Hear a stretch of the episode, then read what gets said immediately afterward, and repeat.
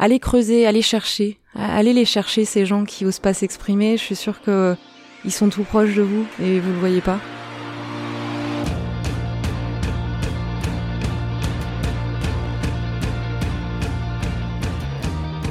Amoureusement vôtre, épisode 2, Trouver l'amour en 2024 quand tu n'as plus 20 ans.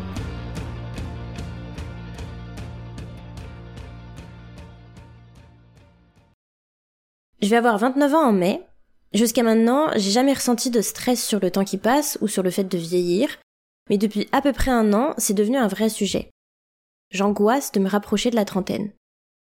Alors à la base, je pensais que c'était juste la peur des 30 ans, le fait de plus être considéré comme jeune, d'avoir vraiment les deux pieds en plein dans la vie d'adulte.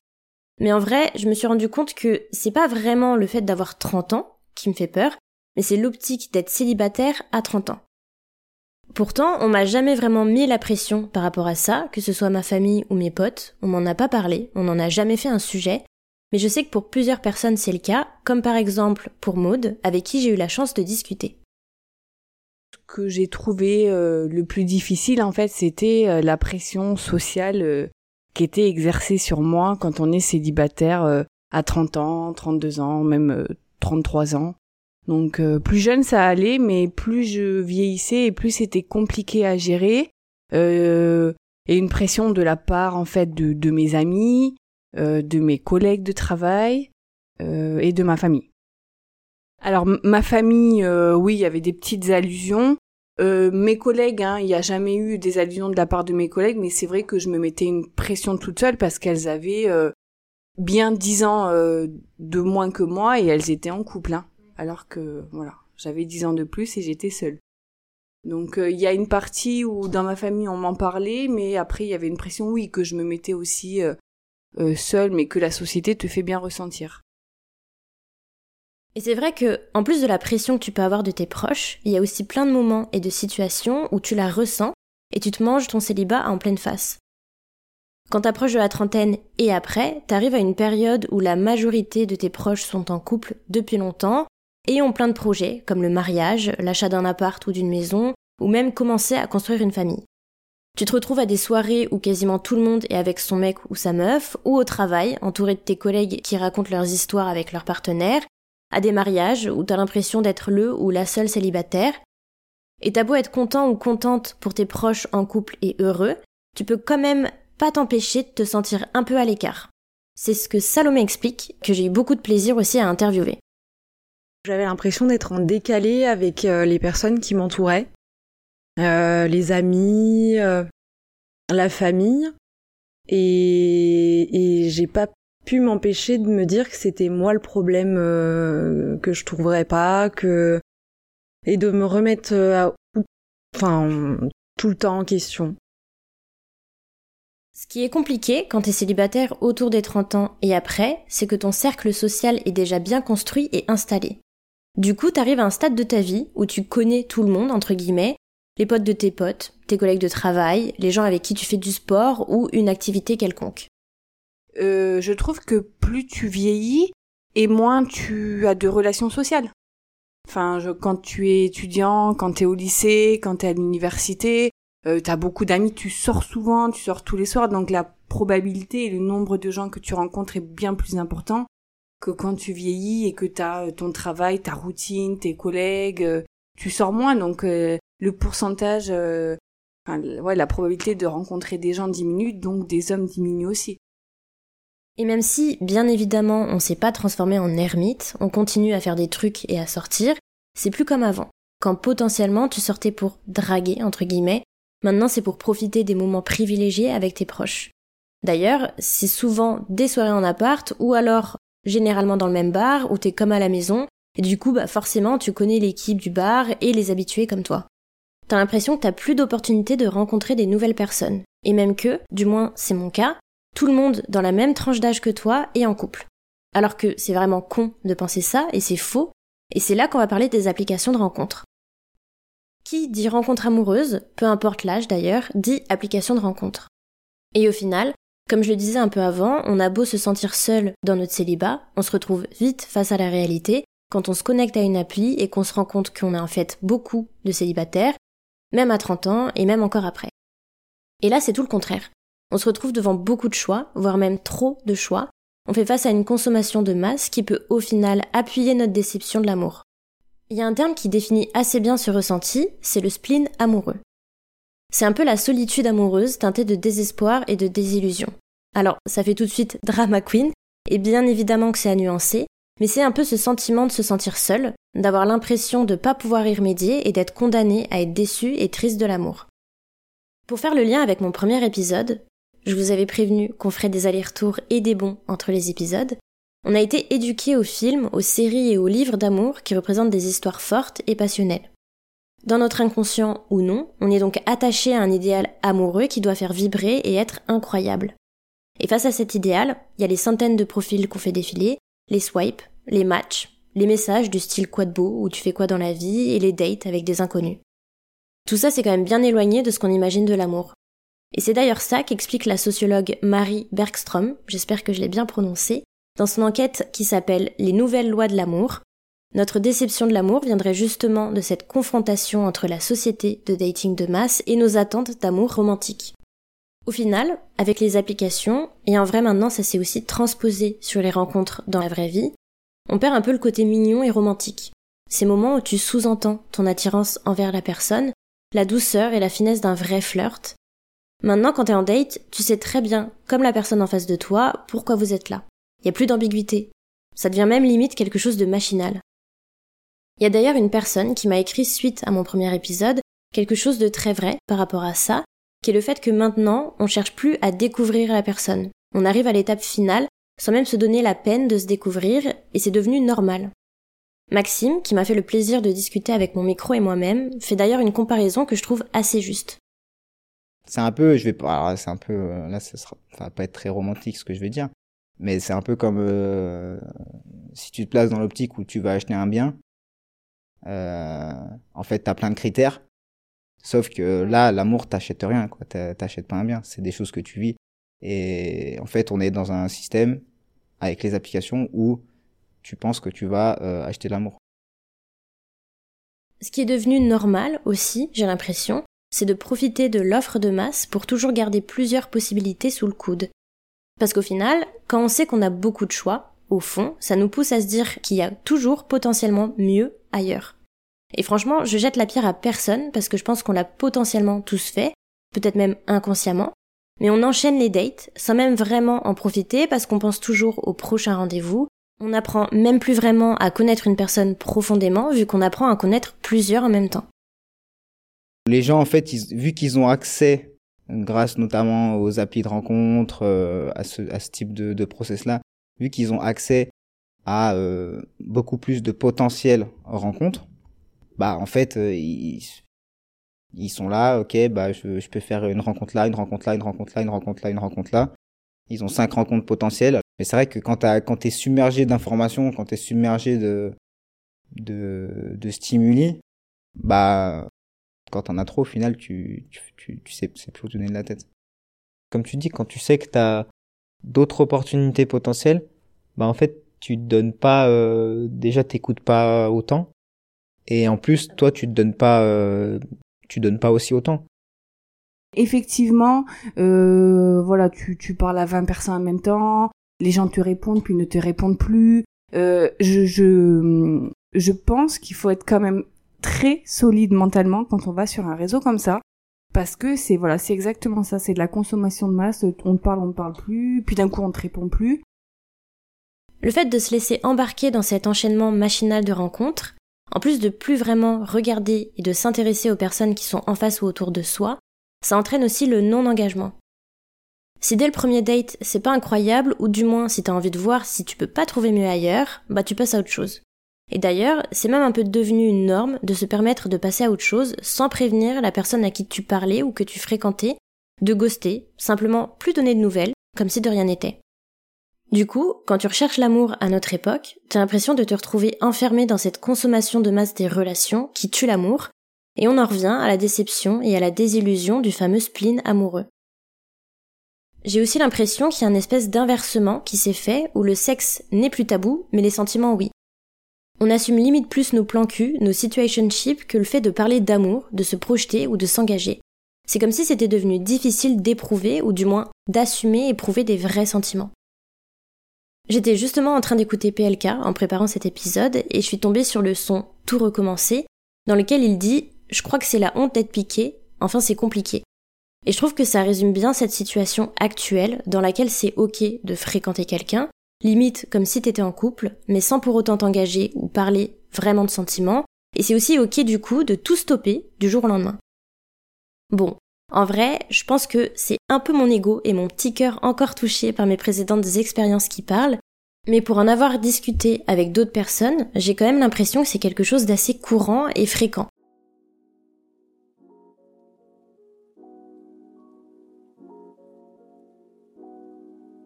Maintenant que l'état des lieux est fait sur ce qu'on peut penser, ressentir et sur ce à quoi on fait face quand on recherche l'amour, d'un côté quand on a plus 20 ans, mais aussi de manière générale dans la société actuelle, on va passer à la deuxième partie de cet épisode.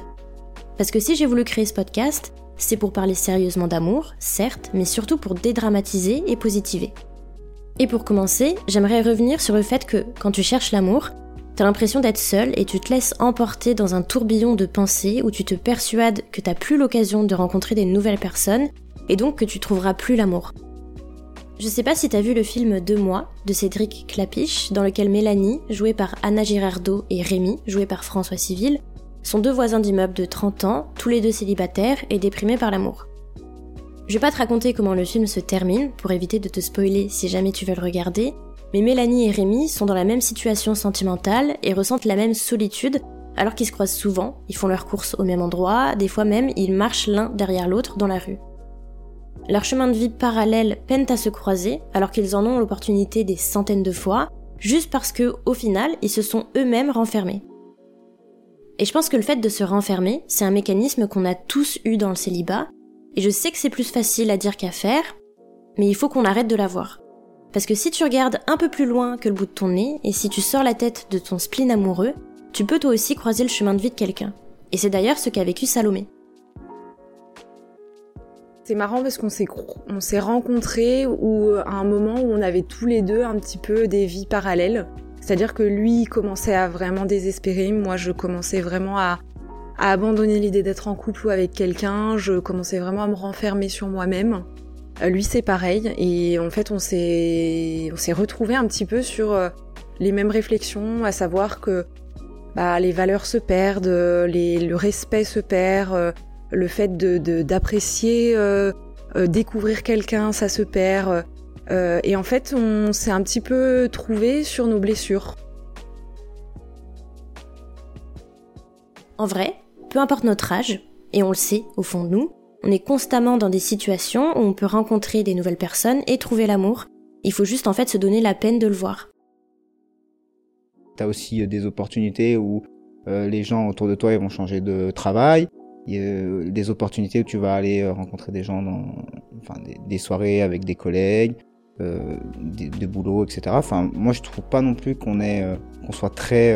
je pense que c'est nous en fait qu'on s'enferme dans un cercle où on voit toujours les mêmes amis dans les mêmes contextes, où on va se faire notre soirée euh, chez notre pote, où on va se faire euh, notre sortie ou notre petit verre avec, euh, avec un autre collègue ou quoi que ce soit. Mais en fait, au final, est-ce que quand tu vas voir ton pote ou ton collègue, bah, tu peux pas lui dire, bah attends, j'ai deux collègues de boulot qui viennent, machin, etc. En fait, c'est comme ça, les. Enfin. Je, moi, je suis pas. Je trouve qu'en fait, les rencontres, on a on a de partout. Tu peux rencontrer du monde n'importe où. Moi, je te donne l'exemple de ma grand-mère, qui après avoir perdu mon grand-père, qui était décédé, elle a, elle a re-rencontré un homme. Elle l'a rencontré où? Bah, elle l'a rencontré au club euh, de lecture pour les vieux, où on ira nous à 60 ans, mais peut-être qu'aujourd'hui, euh, euh, je sais pas, bah, on a un club, je sais pas, on fait des meetings, bah, tu rencontres des personnes à ces meetings-là. En fait, je pense que du moment où tu fais des choses dans la vie, où, es, où tu bouges, en fait, où tu es en mouvement, euh, bah, tu rencontres du monde tout le temps. Moi, je suis, je suis, enfin, je suis persuadé de ça. Tu peux faire des rencontres n'importe où. Hein. J'ai rencontré une copine et qui je suis resté longtemps. C'est la boulangère, quoi. Donc, euh, non, mais voilà, euh, tu vas chercher ton croissant une fois, deux fois. Tu commences à parler un peu et et voilà, tu vois, ça se fait, ça se fait comme ça au final. ça offre un beignet et puis non, mais c'est. En fait. Il y en a, y en a de partout. Il y en a de partout, de partout. Et enfin, faut. Des fois, il suffit juste d'ouvrir un peu les yeux, de regarder euh, ce qu'on a devant soi, parce que des fois, tout ce qu'on souhaite, c'est juste devant notre nez. Alors bien sûr, le fait de rencontrer des gens veut pas forcément dire que tu vas rencontrer des gens avec qui ça va matcher et avec qui tu peux créer quelque chose. J'ai d'ailleurs longtemps eu une petite voix dans ma tête, en lien avec ce qu'on a pu voir dans la première partie de l'épisode, qui disait Ouais, mais de toute façon, tous les célibataires maintenant, à mon âge, ils sont pas dans la même optique que moi, ils veulent pas trouver l'amour sincère, ils veulent pas s'engager, etc., etc. Mais en vrai, si toi, tu es dans une optique de vraie relation, si toi, tu recherches du beau, du sérieux et sur le long terme, bah c'est qu'il y a aussi forcément d'autres gens qui sont dans cette optique-là. Parce que même si on est tous uniques, ok, on n'est pas seul au monde, donc il n'y a aucune raison que personne d'autre ne voit la vie et recherche l'amour comme toi. Encore une fois, il faut juste ouvrir les yeux pour trouver ces personnes. Si tu, si tu fais des rencontres avec des personnes qui n'ont pas forcément la même euh, vision de la rencontre et de la relation que toi, bah ouais, il y, a des, y a des soucis. Au-delà de ça, si tu te mets dans une optique où euh, je sais pas, mais t'es peut-être pas forcément dans la recherche constante, ou en tout cas dans le fait d'aller euh, tout le temps rechercher, que ce soit par une appli ou autre, euh, bah peut-être qu'au final tu vas rencontrer des personnes qui sont aussi dans cet état d'esprit-là, et qui bah du coup quand tu vas rencontrer quelqu'un, euh, ça va tout de suite être une vraie rencontre. Et ce que j'aimerais souligner par rapport à ce que dit Maxime, c'est cette notion d'état d'esprit de recherche constante. Parce que quand à la trentaine et plus, T'as quand même cette idée que le temps presse, du coup tu te focalises sur le fait que t'es trop vieux ou vieille pour trouver l'amour. Alors que ce qui est hyper important, en vrai, c'est que t'as eu le temps de vraiment être bien dans ta vie et d'être bien avec toi. Perso, j'adore ma vie. J'ai trouvé mon équilibre entre le taf, mes proches, mes projets perso. Je suis pleinement moi, donc j'ai l'impression d'être dans les meilleures dispositions pour savoir ce qui me convient en amour et donc pour trouver quelqu'un avec qui tout ça est en accord. J'ai dépassé le stade de il faut absolument que je trouve quelqu'un, mais juste pour être avec quelqu'un. C'est plus dans une démarche de recherche désespérée. Je sais ce que je veux et ce que je ne veux plus, du coup je sais que quand je construirai quelque chose avec quelqu'un, il y a plus de chances qu'il se passe vraiment quelque chose et que ça soit sérieux et que ça aille loin. Je pense qu'on vit mieux notre célibat, enfin en tout cas moi je vis mieux mon célibat euh, plus, de, enfin, plus vieux maintenant, alors que quand j'étais plus jeune plus jeune, tu as vite tendance, enfin moi en tout cas j'avais vite tendance à euh, pas forcément euh, euh, profiter de mon célibat. Profiter de mon célibat, c'est pas faire un tas de racontes, c'est prendre du, soin, prendre du temps pour soi, prendre du temps pour se connaître, pour savoir ce qu'on veut, surtout ce qu'on veut plus. C'est plutôt ça le plus important. J'ai rencontré l'homme de ma vie à 34 ans, donc je pense que tu peux le trouver à 15 ans comme à 35 ans comme à 40, même à, 70 ans, je pense que la, première chose à faire, c'est, enfin, c'est d'être bien dans ses baskets. En fait, quand t'es épanoui seul, que t'es bien avec toi-même, et que justement tu cherches pas l'amour parce que t'es bien seul, euh, tu peux tomber amoureux à n'importe quel âge. Hein. Pendant notre échange, Maud a beaucoup insisté sur le fait que tu as beau chercher l'amour, c'est quelque chose qui ne se contrôle pas et je trouve ça important de le rappeler. L'amour, c'est pour moi, c'est une énergie euh, et qu'en fait, euh, il faut pas chercher à la dominer, il faut pas chercher à la maîtriser et à se l'approprier. Euh, c'est ça qui est difficile à admettre parce qu'en tant qu'être humain, on veut tout maîtriser, tout contrôler. Et, euh, et en fait, l'amour, non, l'amour, ça se contrôle pas et c'est pour ça qu'en fait, c'est si fragile en fait. Euh, c'est une énergie, il faut pas la chercher, c'est elle qui te trouve. Donc voilà, et c'est une énergie, je pense, qui te trouve quand bah, t'es bien, t'es es épanoui, tu, tu penses pas à ça, et puis un beau jour ça te tombe dessus. C'est vraiment une énergie qui nous tombe dessus comme ça. Alors, on a beaucoup parlé des applications de rencontres et principalement d'un point de vue assez négatif, mais je trouve qu'il y a beaucoup de bien dans les applications. Comme je dis dans mon premier épisode, tu peux rencontrer la personne avec qui tu vas partager ta vie sur Tinder, et je le pense vraiment. J'ai des exemples tout autour de moi de personnes qui sont en couple depuis longtemps, qui sont même mariées, et leur histoire d'amour a commencé virtuellement avec un match. J'ai même une amie qui m'a confié que les fois où elle est tombée amoureuse, c'était sur des applications de rencontres. Mine de rien, les applications, ça te permet d'avoir un petit ego boost. Ça te permet de prendre confiance en toi. Et en amour, bah, il faut avoir confiance en soi. Donc on va pas se mentir, bah, ça fait du bien. Mais j'ai eu des petites relations qui m'ont permis, bah, je dirais, de gagner confiance en moi. Ça m'a permis bah, de rencontrer, même de me faire des amis. Enfin, socialement, ça m'a enrichi. Parce que oui, au final, les applications, c'est un nouveau lieu de rencontre. Qui, en plus, est hyper pratique pour ceux qui ne savent pas ou qui n'osent pas aller vers les gens. Ça t'enlève la barrière de, surtout pour ceux qui sont un petit peu plus timides, d'aller aborder une personne, etc. Plus qu'un lieu de rencontre, les applications c'est un lieu de re-rencontre. Et pour terminer cet épisode, je laisse la parole à Salomé et sa belle histoire pleine d'espoir. Alors bah moi j'utilisais euh, Tinder de manière un petit peu euh, un petit peu saccadée puisque bah euh, alors j'adore l'interface de Tinder, j'avoue, je trouve qu'elle est hyper hyper bonbon comme je l'appelle, c'est-à-dire que pour un adulte c'est c'est quand même agréable, c'est fluide. c'est rapide, etc. Donc je trouve que l'application est quand même somme toute bien faite, donc c'est celle que j'apprécie le plus à utiliser en tant qu'utilisateur. Et donc, voilà, j'avais ce petit plan jusque-là. Et puis en fait, euh, ben, cet été, euh, donc moi je suis fumeuse. je vais régulièrement au bureau de tabac et en fait je, je m'assois souvent sur euh, la terrasse puisque j'apprécie cet endroit en particulier avec un beau coucher ou lever de soleil après mon travail. J'aime beaucoup me rendre là-bas, c'est un lieu qui me fait du bien. Et, euh, et, en fait, je, je rencontre le buraliste qui, euh, qui est particulièrement beau, doux, attentionné et qui ose venir me parler cet été. Et donc j'étais assez contente de cet échange, somme toute très rapide, mais très heureuse. Et je me rappelle m'être dit, oh j'aurais bien aimé qu'il m'envoie, me demande mon numéro. Et puis bon, je me suis dit, bah peut-être que c'était pour faire la causette. Le fait incroyable, c'est que je le recroise quelques mois plus tard avec une jeune femme, donc je me fais, je me fais la, réflexion que peut-être il est en couple. Et bon, bah la vie se passe, et puis euh, petit coup de mou à l'approche des fêtes, petit coup de mou à l'approche de la fin d'année, puisque je suis toujours célibataire, donc je me remets sur Tinder, sans trop d'espoir. Et en général, moi je reste souvent euh, un, voire deux jours, et puis là, exceptionnellement, je suis restée une semaine sur, euh, Tinder comme si c'était euh, l'occasion de pouvoir attendre qu'il soit là. Et en fait, je, je le recroise, ce fameux buraliste, sur Tinder. Et donc de là, bah, il m'envoie tout de suite un message d'une manière très douce et très de manière à me faire comprendre qu'il m'avait reconnu six mois après. et donc du coup, on se propose un, café et, c'est comme ça que l'histoire commence. Après, quand deux personnes ont les mêmes valeurs, qu'elles soient sur Tinder ou ou, ailleurs, je pense que c'est la magie de la, de la rencontre. On n'a pas perdu ça, je pense.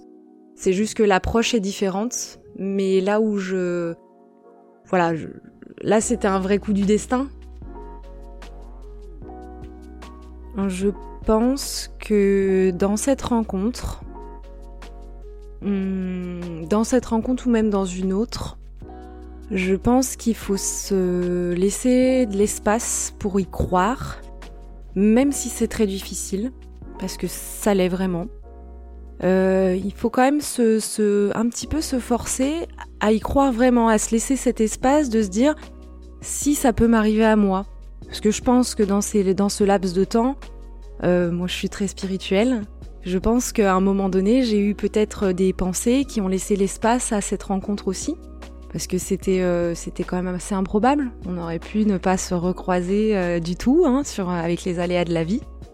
Et, euh, et y croire, au moins se, faire ce cadeau-là de, même si c'est un petit peu se forcer, mais se, y croire, s'octroyer ce cadeau-là qu'on a qu'on a finalement tous le droit d'avoir et se faire du bien à soi pour faire du bien aux autres aussi. J'espère que cet épisode t'a plu et surtout qu'il t'a fait du bien. Je te dis à très bientôt pour un épisode spécial Saint-Valentin. Prends soin de toi. Amoureusement vôtre.